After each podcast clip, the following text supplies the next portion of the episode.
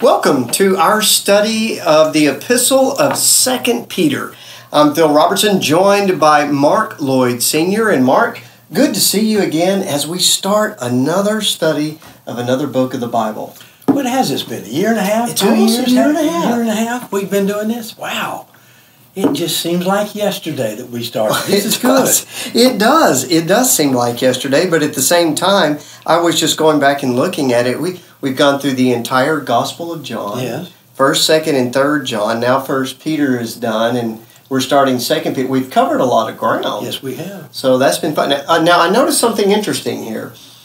You're uh, going with the standard. I mean, not only are you going no notes, Right. You're going just a standard Pew Bible. Is there I'm something I need to uh, know? well, today I had some errands to run before we were going to film, and I forgot it. so, so not only am I going by memory, but there is not. There's no notes. no, you got nothing. No, I've got nothing, and this is exciting. Well, that's good. Uh, even more reason for me to do this to you. So uh, I may get to talk quite a bit. Is that what you're you saying? might. All right. I'll bump you every time it's time for me to say something. Well, thank you so much for joining us. Uh, if you've been following along with us, you know that we just finished uh, a study of First Peter, and so now we thought it would be appropriate just to go straight into Second Peter. And I'll begin reading here. We'll read the first four verses. Not sure if we'll get even all those four verses No. done, but we would like to just introduce uh, the letter uh, to everyone today. So, you ready to go? Yes, go. All right. Second Peter chapter 1 verse 1. Simeon Peter, a servant and apostle of Jesus Christ, to those who have obtained a faith of equal standing with ours in and by the righteousness of our God and Savior Jesus Christ. May grace and peace be multiplied to you in the knowledge of God and of Jesus our Lord.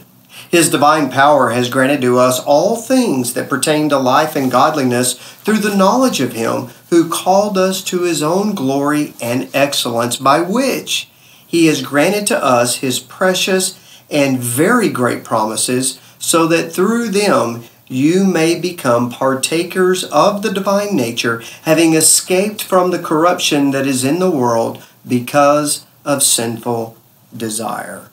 Now, if I didn't know any better, you take off the name Peter at the very beginning, I would have thought we were reading a letter written by Paul.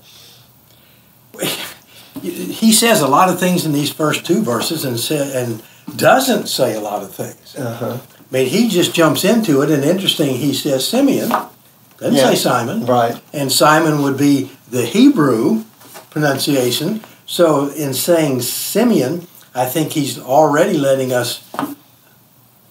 Maybe I'm writing to the Gentiles here, Right. and so he he sort of says that here when he starts talking about a faith of equal standing with ours. We'll talk about that in just a minute, but he doesn't uh, acknowledge who he's writing to. He just says, Here I go." I am," and those who receive this, he's going to tell us over in chapter three some things.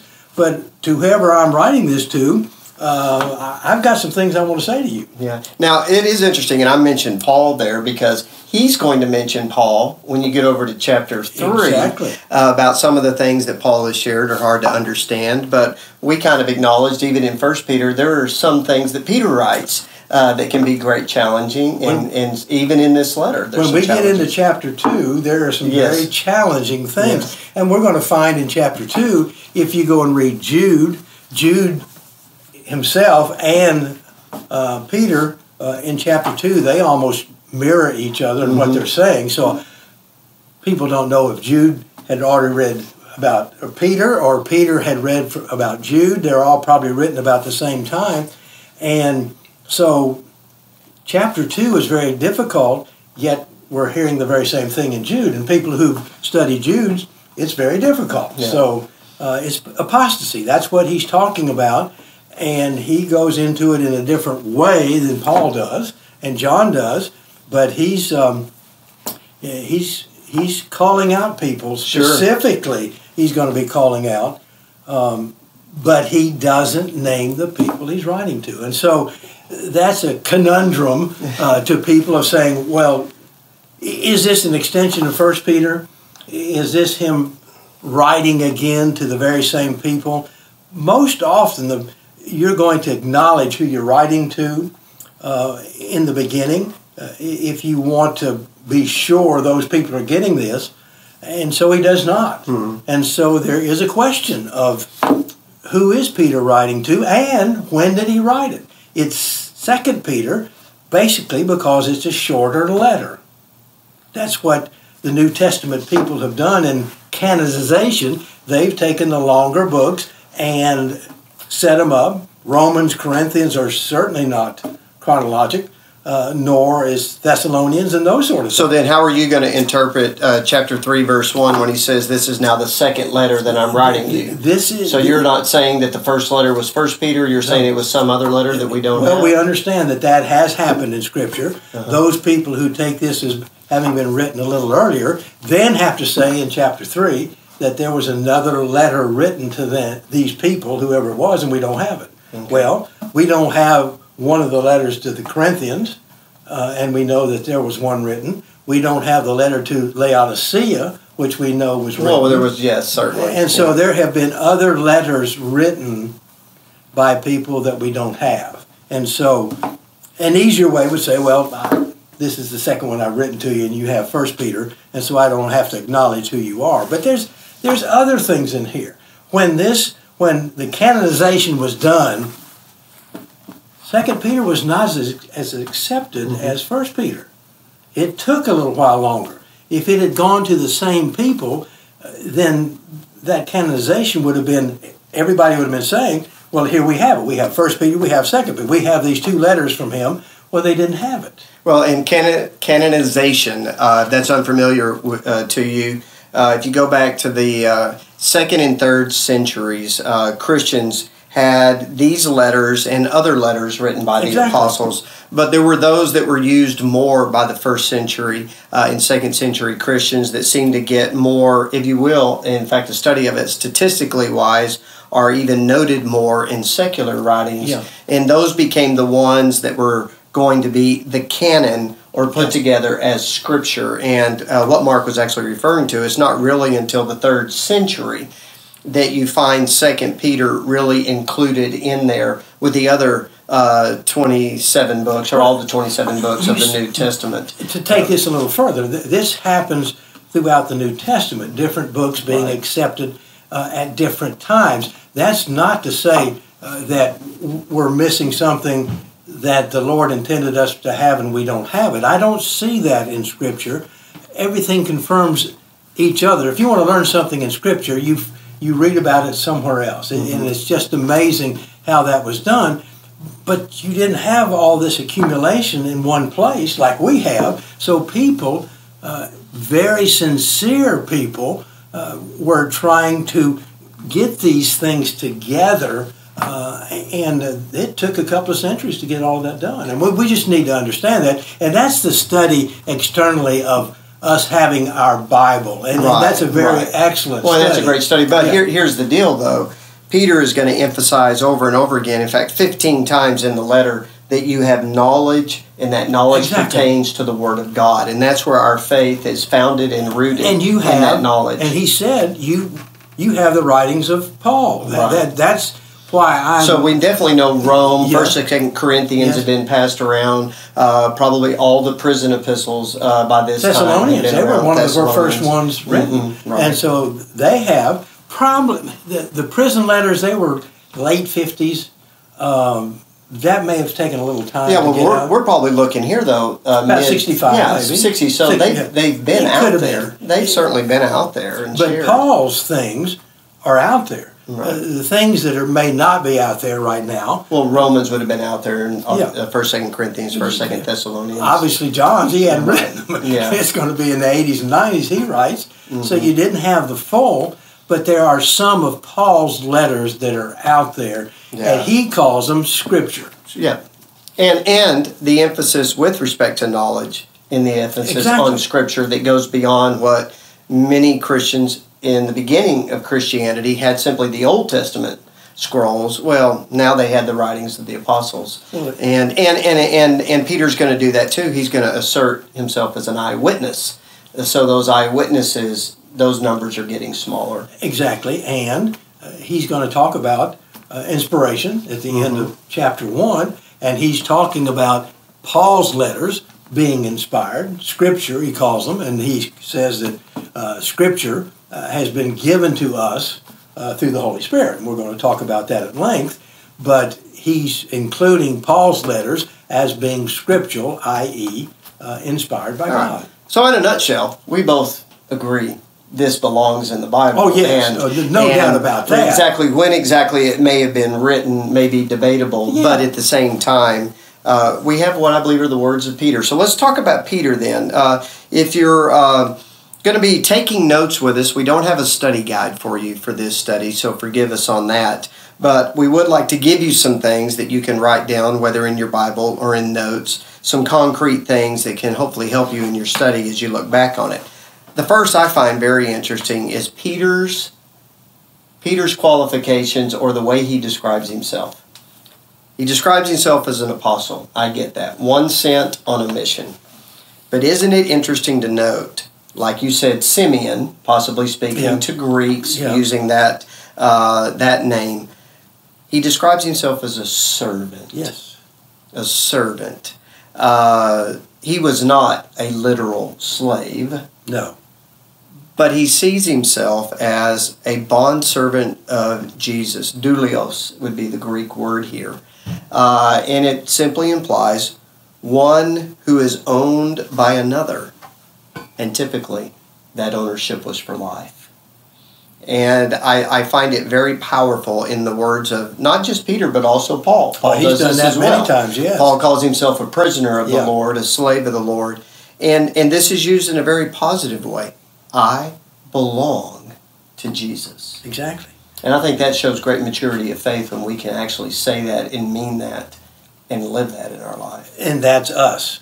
We need to be calling ourselves servants of Jesus Christ. If we do that and really mean it, uh, we're all in mm-hmm. to Christ, and we're going to do as a servant does what the Lord tells us to do. That's exactly what a servant's going to do. You do this? Yes, sir. You do that? Yes, sir. Yes, ma'am. Uh, you are, when you're a servant, you're obligated basically mm-hmm. to do what you're told. And I think he sees that in a good way, but I'm obligated to be telling you the things that you need to know. He's going to talk about in, in here I'm doing these things, I'm saying these things, you're supposed to know them. We're going to see in chapter sure. 1. But I'm reminding you, and I will continue to remind you until the Lord takes me off of this earth, because I am his servant. The uh, Old Testament has a beautiful picture, and this was actually in the law of Moses. If a slave had, I guess, freed themselves by working off everything that they owed somebody because they were indebted or for other reasons were able to be freed from debt but chose not to leave their master, which for us that'd be hard to fathom, but that would be a choice because they saw their master such a good and gracious and compassionate person. In the old law, you you could have your ear pierced. We actually have a song yeah. that we sing, uh, "Pierce my ear, O Lord," and and to me that's that's what Peter is kind of referring to here. I am submitting myself to Jesus as my master because you're not going to find somebody better than this. No. And there's a word that is shared. Uh, I actually did a little word study on this, Mark. There's a word that is shared by Peter uh, in verse 4 where he says, He has granted to us His precious and very great promises. The word precious is used so many times in Peter's writings. And I did not point this out when we were studying First Peter.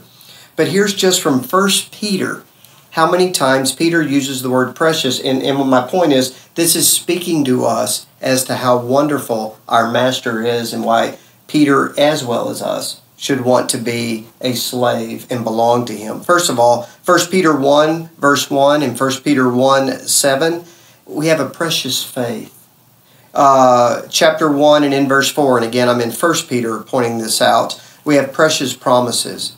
1 Peter 1 19, remember the precious blood of Jesus Christ. Uh, in 1 Peter 2, verse 4, he is the precious stone that was rejected. Uh, in chapter 2, verse 7 of 1 Peter, he is precious to those who believe. And then in chapter 3, verse 4, again of 1 Peter, how precious in God's sight are those who live godliness or uh, show godliness in their lives. The idea of precious simply implies this is great value. Uh, this is something that is especially dear. And so Peter does it again to us here. This is precious.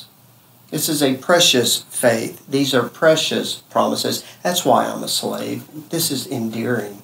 We talked about precious either in, in John, mm-hmm.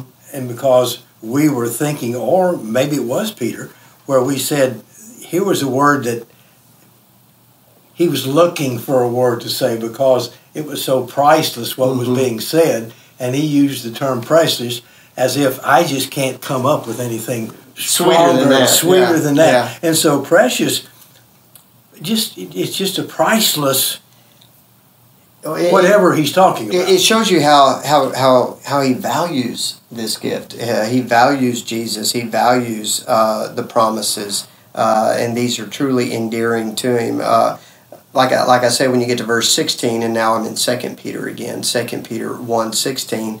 Uh, he'll say he's also an eyewitness. So I'm a slave. I'm an apostle. I'm an eyewitness, and all these things are precious to me. Uh, how, how precious would that moment be in your heart to hear God proclaim, "This is my son, in whom I'm well pleased." And he, you know, he acknowledged that in chapter two. Right at the end of chapter two, uh, we were there on the mount. We were mm-hmm. there on the Mount of Transfiguration, where he said, "This is my beloved son. Listen to him."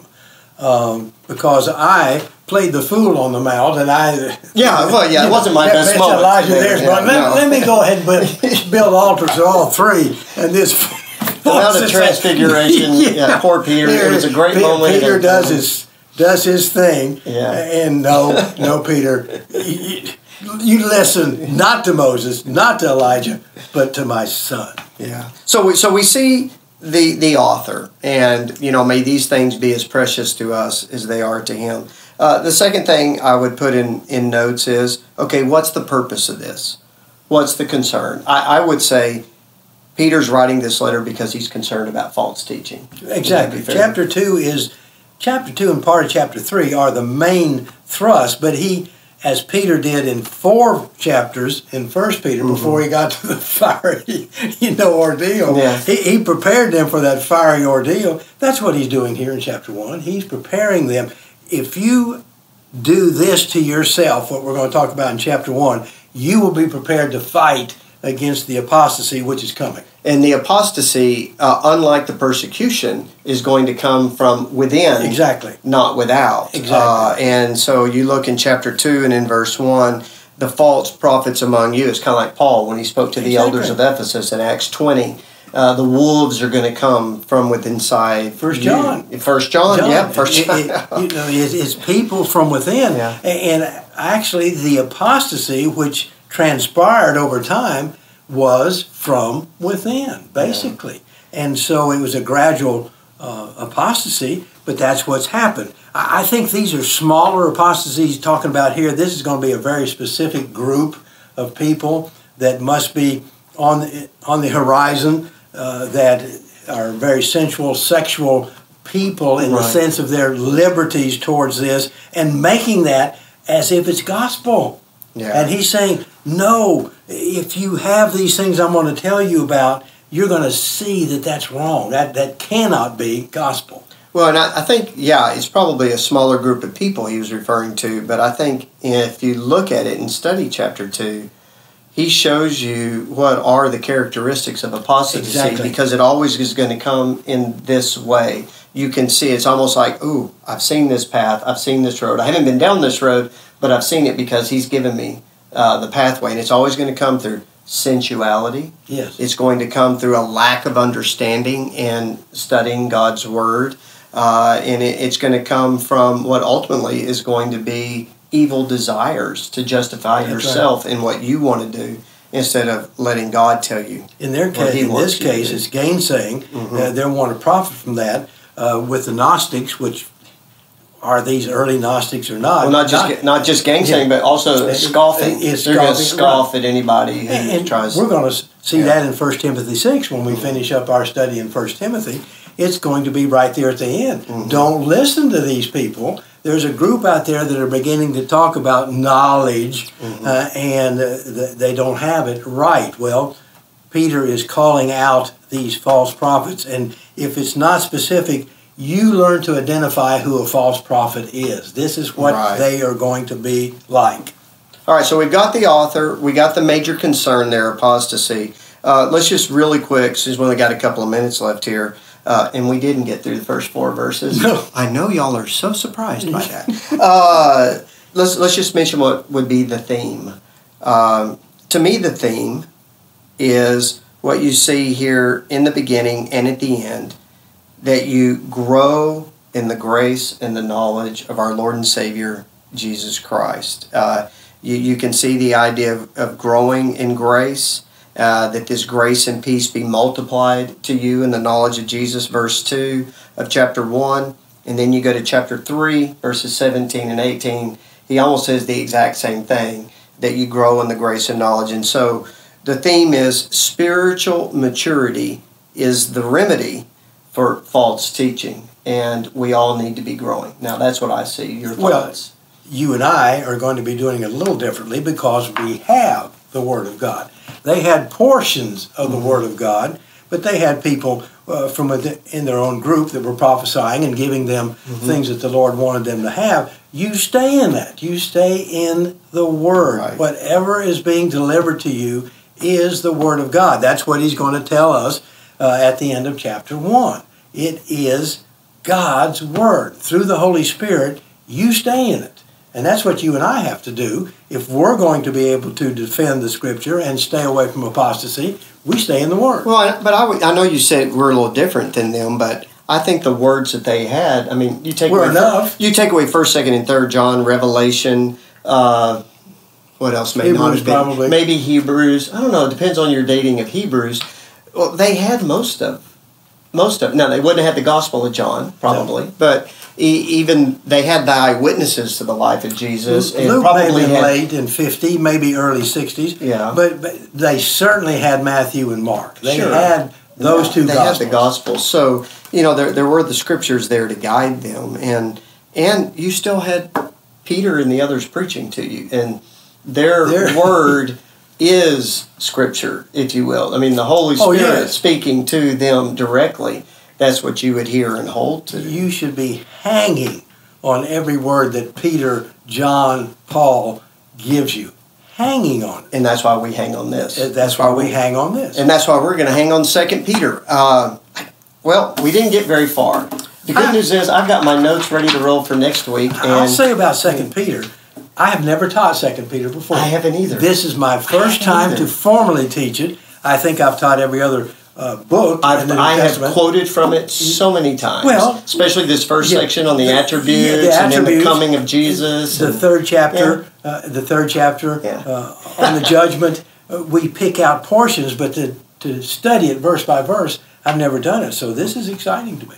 uh, if we can make a suggestion to everybody who's joining us in this study, uh, sit down and just read this. Yes. Just sit down and read the letter. It's only three chapters, and if you can do that before you get together with us, and we will be sharing these videos every Wednesday, uh, just like we have been doing over the past year and a half. I think just sitting down and reading will prepare you uh, for wherever we are. In the These text. people would have done just that.